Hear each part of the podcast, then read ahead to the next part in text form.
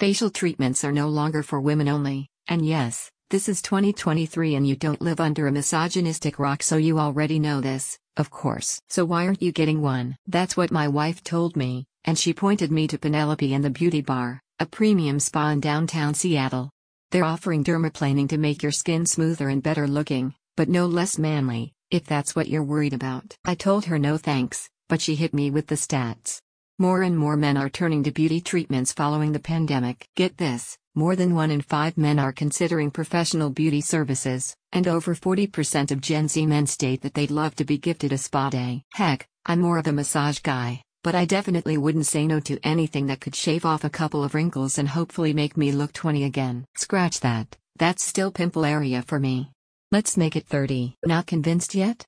No worries, neither am I. But I sure am about to be. One of the most effective modern skincare procedures, dermaplaning can help men smooth facial lines and improve overall skin appearance, says the spa, and my wife agrees. This is pretty advanced stuff, so it's performed by a licensed esthetician using medical instruments to remove layers of dead skin and minor facial imperfections. Yep, if you thought you could probably DIY this facial just like you DIY your clogged kitchen sink, you might want to think again. This is best left for the pros, as is your sink, probably. Once the dermaplaning is done, the esthetician will apply antioxidant serums, hydrating creams, and sunblock protection to make sure your newly exposed skin is protected. Yep, newly exposed skin, it sounds bad, but it's pretty painless.